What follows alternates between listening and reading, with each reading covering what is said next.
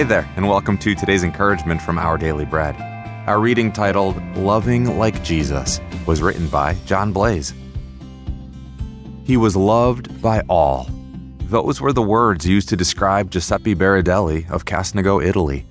Giuseppe was a beloved man who rode around town on an old motorbike and always led with the greeting, peace and good.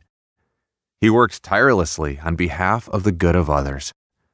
But in the last years of his life, he had health problems that worsened when he was infected by the coronavirus, and he died in the hospital. A friend who knew him for more than 20 years said he would have given up his potential spot in the intensive care unit for another younger patient if he could have. This reveals the character of a man who was loved and admired for loving others.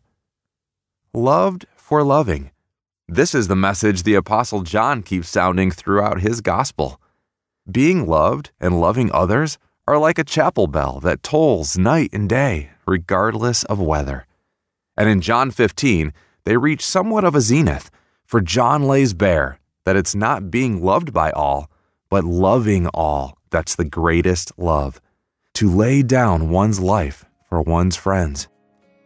Stories of those willing to offer sacrificial love always inspire us, yet they pale in comparison to God's great love. But don't miss the challenge that brings. For Jesus commands in John 15 12, Love each other as I have loved you. Yes, love all.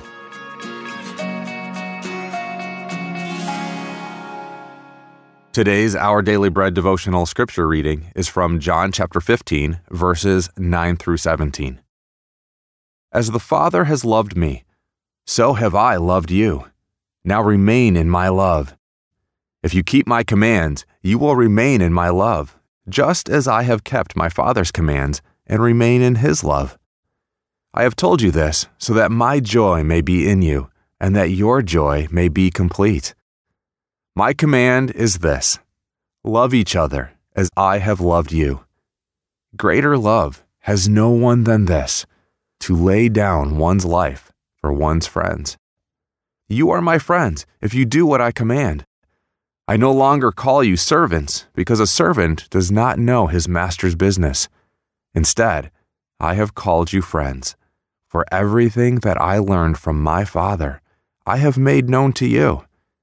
You did not choose me, but I chose you and appointed you so that you might go and bear fruit, fruit that will last. And so, whatever you ask in my name, the Father will give you. This is my command love each other.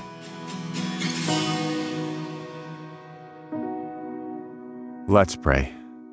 Jesus, thank you so much for loving us and showing us what true love is.